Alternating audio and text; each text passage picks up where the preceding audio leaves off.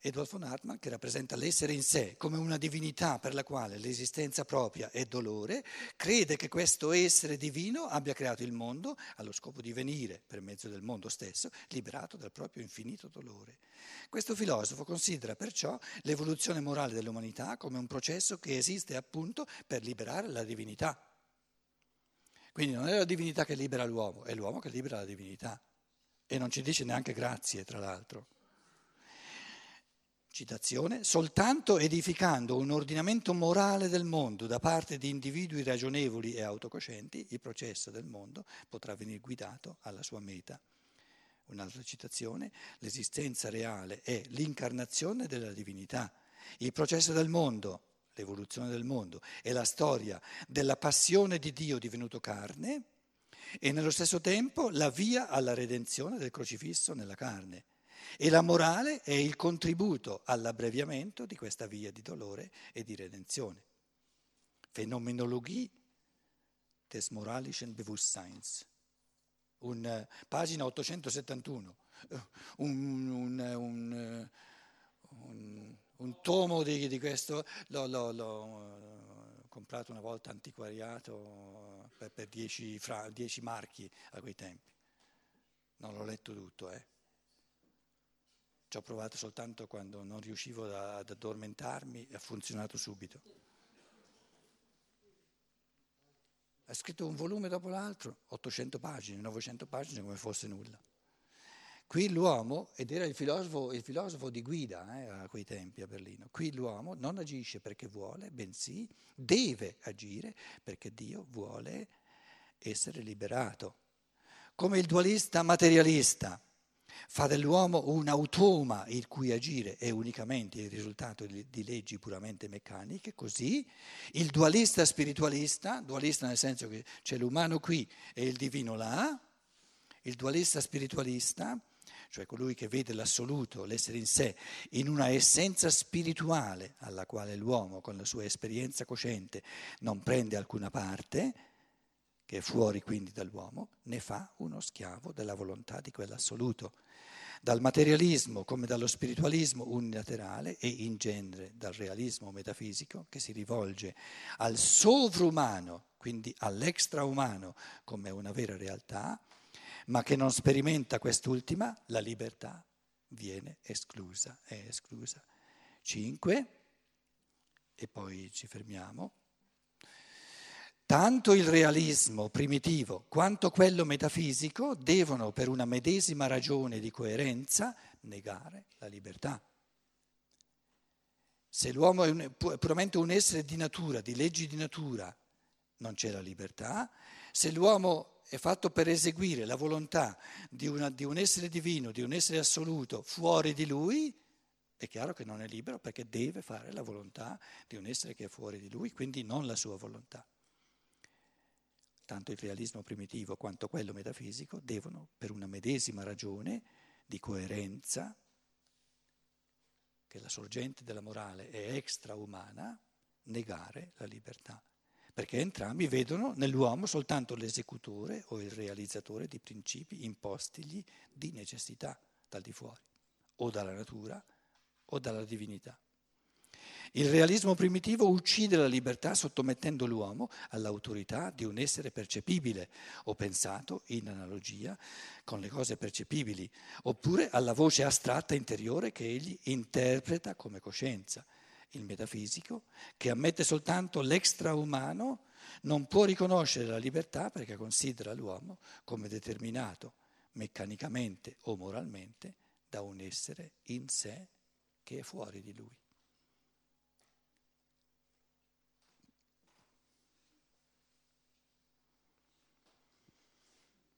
Allora, chi c'era che voleva... Ti sei dimenticata quella che volevi dire? No.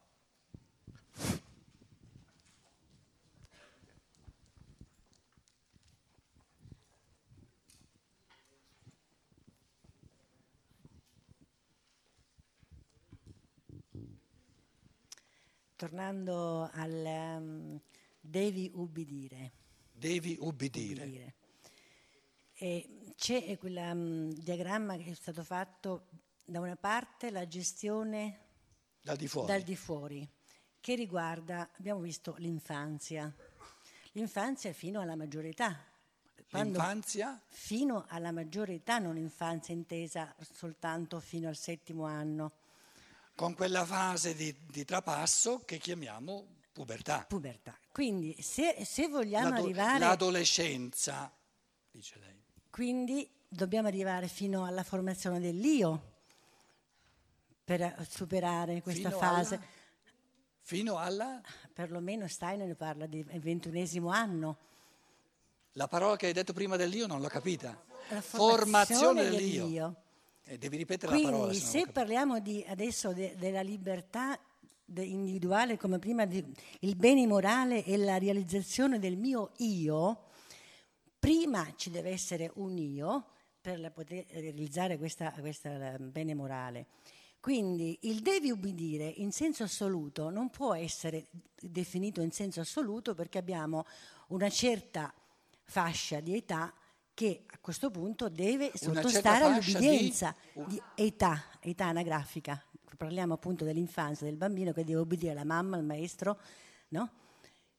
Quindi in senso assoluto non possiamo utilizzare la parola dire obbedire in male, in male morale, perché dopo l'ubbidienza, se dopo che viene a ledere il mio io, allora in quel caso diventa un male morale, ma fino a quando c'è questa necessità, perché gestione dal di fuori, de- de- che è una necessità, è una necessità anche il fatto di ubbidire, No, no? no, proprio no. Un bambino che ubbidisse sarebbe un fenomeno contro natura. Il bambino non sa neanche cosa sia ubbidire, per fortuna. Il bambino imita e imitare è tutt'altra cosa che ubbidire. Quindi l'ubbidire è sempre moralmente male, perché soltanto l'adulto che non dovrebbe ubbidire può ubbidire.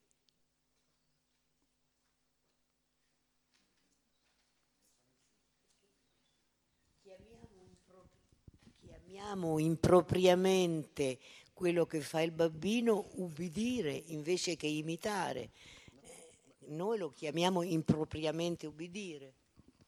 Ora, questo chiamare impropriamente, eh, chiamare impropriamente no, si esprime in linguaggio. in- in- Il linguaggio improprio all'origine è sempre un errore di pensiero. E un errore di pensiero è un fatto anche morale enorme, importantissimo. Capito? Quindi non è soltanto che noi la terminologia è sbagliata, no, il pensare è sbagliato. Perché una mamma o un, genito- un genitore o un maestro, una maestra, che ha in testa il concetto che il bambino deve ubbidire, distrugge enormi forze nel bambino.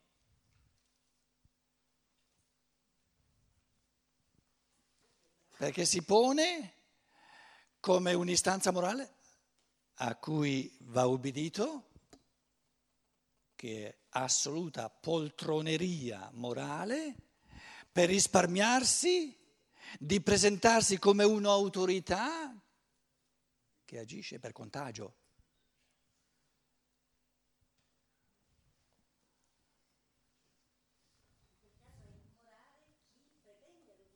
Certo, certo. Dai, dagli il microfono, il microfono è sparito. Parli. A chi giova far ubbidire tutti questi adulti, questi commercianti, questi medici, questi Al potere? Al potere? Perché?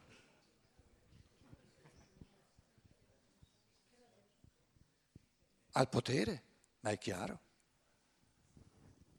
Dove gli esseri umani ubbidiscono ci sono sempre interessi di poteri. L'ubbidire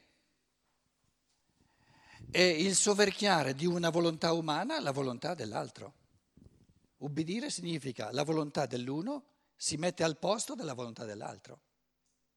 Quindi è un, un puro esercizio di potere e di annullamento dell'altro. Quindi giova al potere.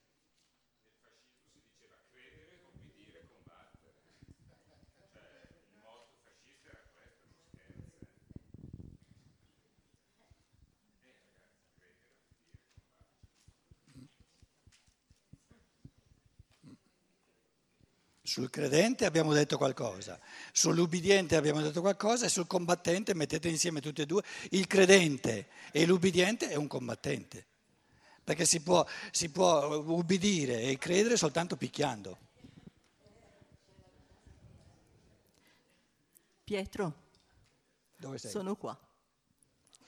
Eh, tutto il discorso sulla libertà mi richiamava mano a mano che si svolgeva alcuni passi evangelici Bene, sono che, contento. che ri- appunto, che riportano in fondo l'atteggiamento del Logos durante la sua presenza sulla terra. Un esempio, uno o due. Allora, tutte le proposte che fa sono le, le proposte fondamentali, importanti per l'uomo che vuole mettersi al suo seguito e quindi che vuole andare dietro a lui, cominciano con se vuoi.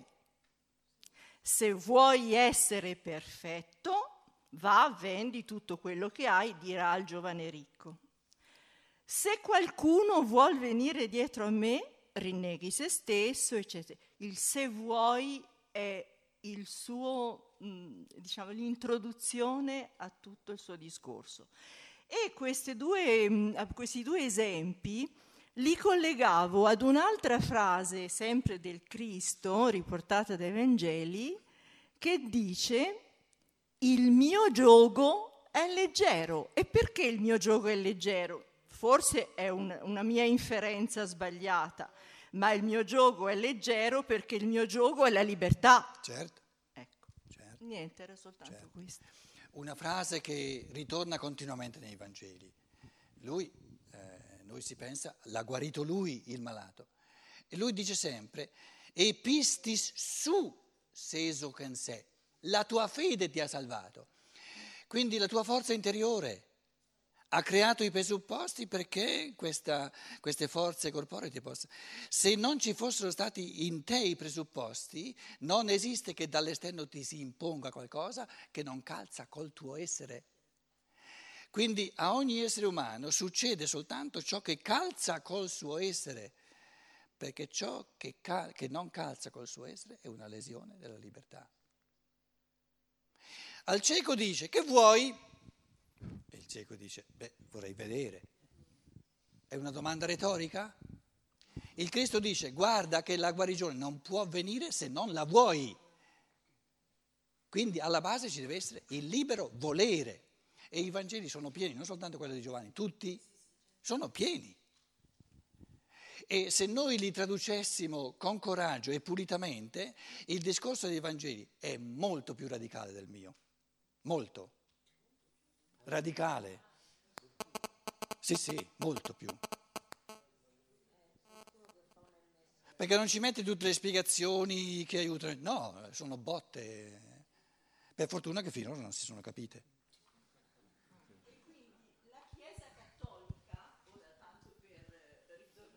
Attenta, eh, attenta ora che parli della Chiesa Cattolica. Tanto per appunto ritornare su una situazione che hai evocato molto bene, è vero che strada facendo nei secoli avrà perso le chiavi di lettura di tutto il messaggio esoterico, però anche il messaggio esoterico è chiaro, quindi voglio dire, c'è stato un tradimento di fondo anche di ciò che era palese.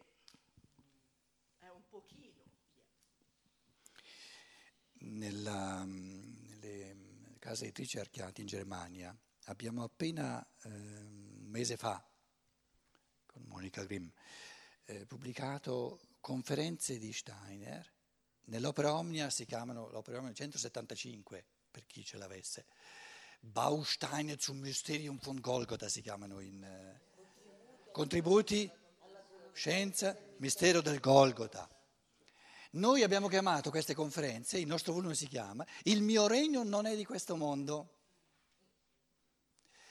Da quando, con la, con la dote di Costantino, il cristianesimo è diventato religione di Stato nel IV secolo, all'inizio tra l'altro del IV secolo, da allora la Chiesa è diventata, fino ad oggi, un potere di questo mondo. Ora, il potere di questo mondo è lo spirito diametralmente opposto al Cristo che dice il mio regno non è di questo mondo. Quindi i due, diciamo, impulsi fondamentali di cui stiamo parlando sono la libertà e il potere. E bisogna scegliere. Dove c'è potere non c'è libertà e dove c'è libertà non c'è potere.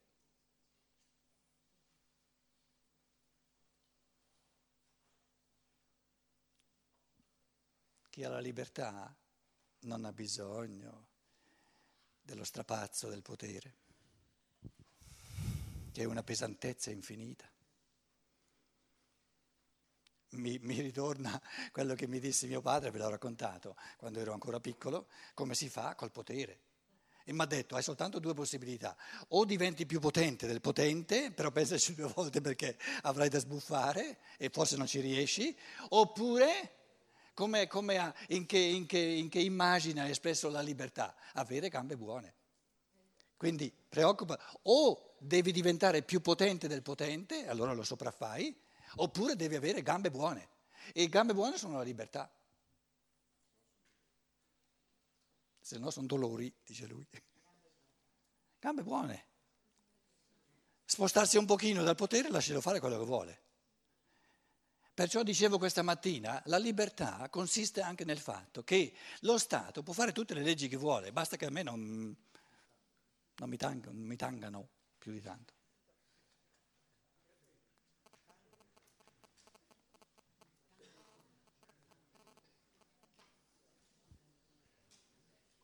E ai livelli in cui mi costringo ad andare in piazza a salutare il... non ci siamo, via. Allora di cosa vogliamo lamentarci? Tutto sommato, è questo che stavo dicendo. Andiamo cercando scuse per non afferrare la libertà, perché per afferrare la libertà bisogna vincere la pigrizia, bisogna vincere l'inerzia. Bisogna, non è che bisogna, se vuoi vivere da libero, le condizioni sono queste, queste, queste, queste. Non si può vivere da liberi senza far nulla per la libertà.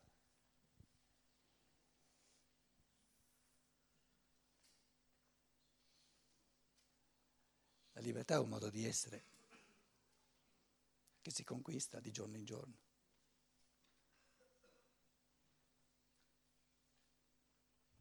Qua, qui.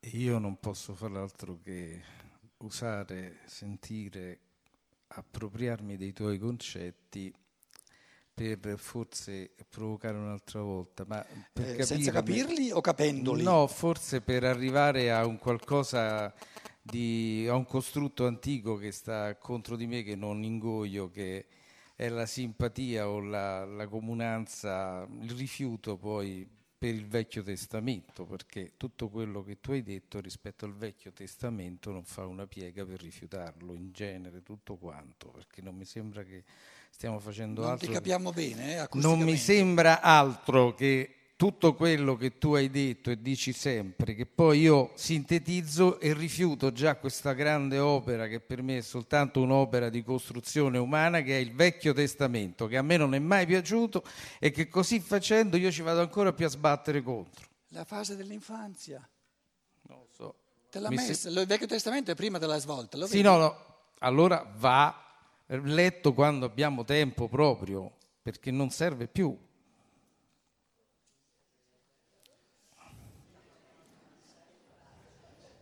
E la Chiesa Cattolica ti dimostra il suo, sì no? il suo crescente anacronismo col fatto che il Papa va a parlare al Bundestag e cita il Vecchio Testamento, come se il Nuovo eh, non esistesse. Senza parlare dei protestanti. Grazie. La Chiesa Cattolica non ha ancora scoperto che esiste il protestantesimo, scusa. Poi si sono trovati con eh, cattolici e protestanti, via.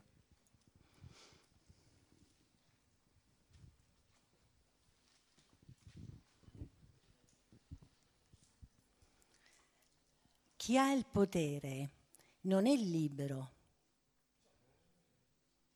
Certo.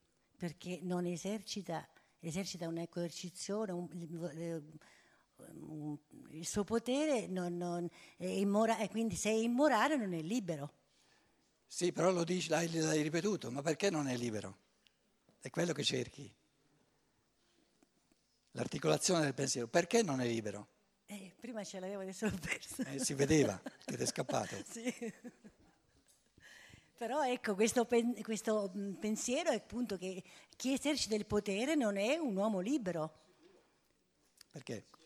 È schiavo, è schiavo del, del suo egoismo. Perché? Lo dici solo. Lo dico.